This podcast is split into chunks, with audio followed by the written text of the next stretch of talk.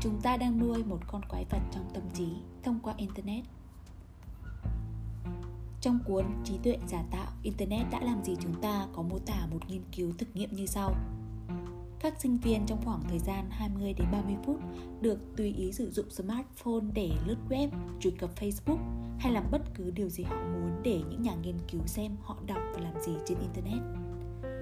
Kết quả là đa số sinh viên tham gia nghiên cứu chỉ chăm chú trước hình ảnh, video, các đoạn nội dung rất ngắn, còn những bài viết về thể thao, giải trí thú vị đến đâu nhưng dài khoảng tầm 2.000 chữ thì họ đều dùng ngón tay lướt qua và xem như đã đọc rồi. Cuối cùng sau khi xem lại toàn bộ video quay lại quá trình nghiên cứu và phỏng vấn từng sinh viên thì sự thật là họ không đọc chứ không phải là đọc ít hay rất ít. Nhiều người nói rằng đã từ lâu họ đã không đọc xong nổi một cuốn sách dù rất cố gắng. Vấn đề ở đây nằm ở việc não bộ của các sinh viên này đã thay đổi. Thực ra là đa số mọi người trên thế giới khi trong một khoảng thời gian dài liên tục sử dụng internet để cập nhật vô số các thông tin ngắn gọn, nhiều hình ảnh và video làm mày mòn mất khả năng đọc sâu và sự tập trung. Ngược lại, nhờ vào máy học và trí tuệ nhân tạo, các nền tảng mạng xã hội hay video trực tuyến liên tục đưa ra các gợi ý xem hết thông tin, hình ảnh và video đến người xem. Bản chất của việc gợi ý này không phải là giúp người dùng mà là thay đổi khả năng tư duy và tiếp thu của chúng ta từ việc học hỏi lâu dài thành kiểu công nghiệp tiêu thụ thông tin ngắn và nhanh như mì ăn liền. Khi chúng ta xem nhiều video thì đám mạng xã hội mới thu lợi nhuận được từ quảng cáo. Cũng không phải ngẫu nhiên trong mấy năm nay các nền tảng mạng xã hội cũ như Facebook, Instagram, YouTube và bây giờ là Snapchat cùng TikTok lấy cốt lõi là video để thu hút người dùng.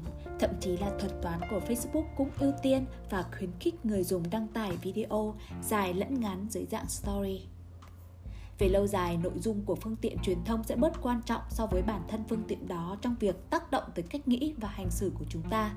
Thói quen tiếp thu những thông tin dưới dạng hình ảnh, video với rất ít văn bản sẽ khiến não bộ bạn dễ sao nhãng, mất tập trung và biến thành một con quái vật thèm khát mọi thứ nó muốn nó đòi hỏi được cho ăn theo cách internet cho nó ăn. Và càng được cho ăn, nó càng trở nên đói hơn. Tác giả cuốn trí tuệ giả tạo kết luận. Việc đọc sâu thông qua sách hoặc bài viết dài một phần của tư duy và cả sự sáng tạo.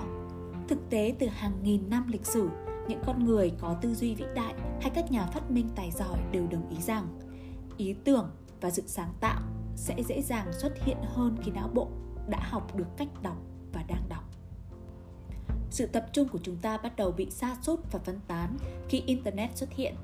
Bây giờ nhiều người trong chúng ta khi cầm sách lên sẽ đặt ngay xuống chỉ sau một, hai trang, bất chấp thực tế rằng khả năng đọc sâu từng xuất hiện tự nhiên bị thay thế bởi những thú vui, hấp thụ thông tin nhanh và ngắn do internet đem lại.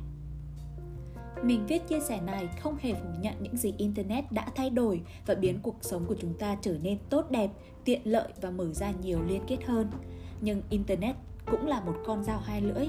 Nếu chúng ta không kiểm soát được thời gian dành cho nó, thì chúng ta đang nuôi dưỡng một con quái vật đơn điệu, nhàm chán. Chỉ biết chăm chăm nhìn vào cái màn hình điện thoại với ngón tay lướt lên, lướt xuống. Cảm ơn các bạn đã lắng nghe. Theo đức nhân, triết học đường phố net.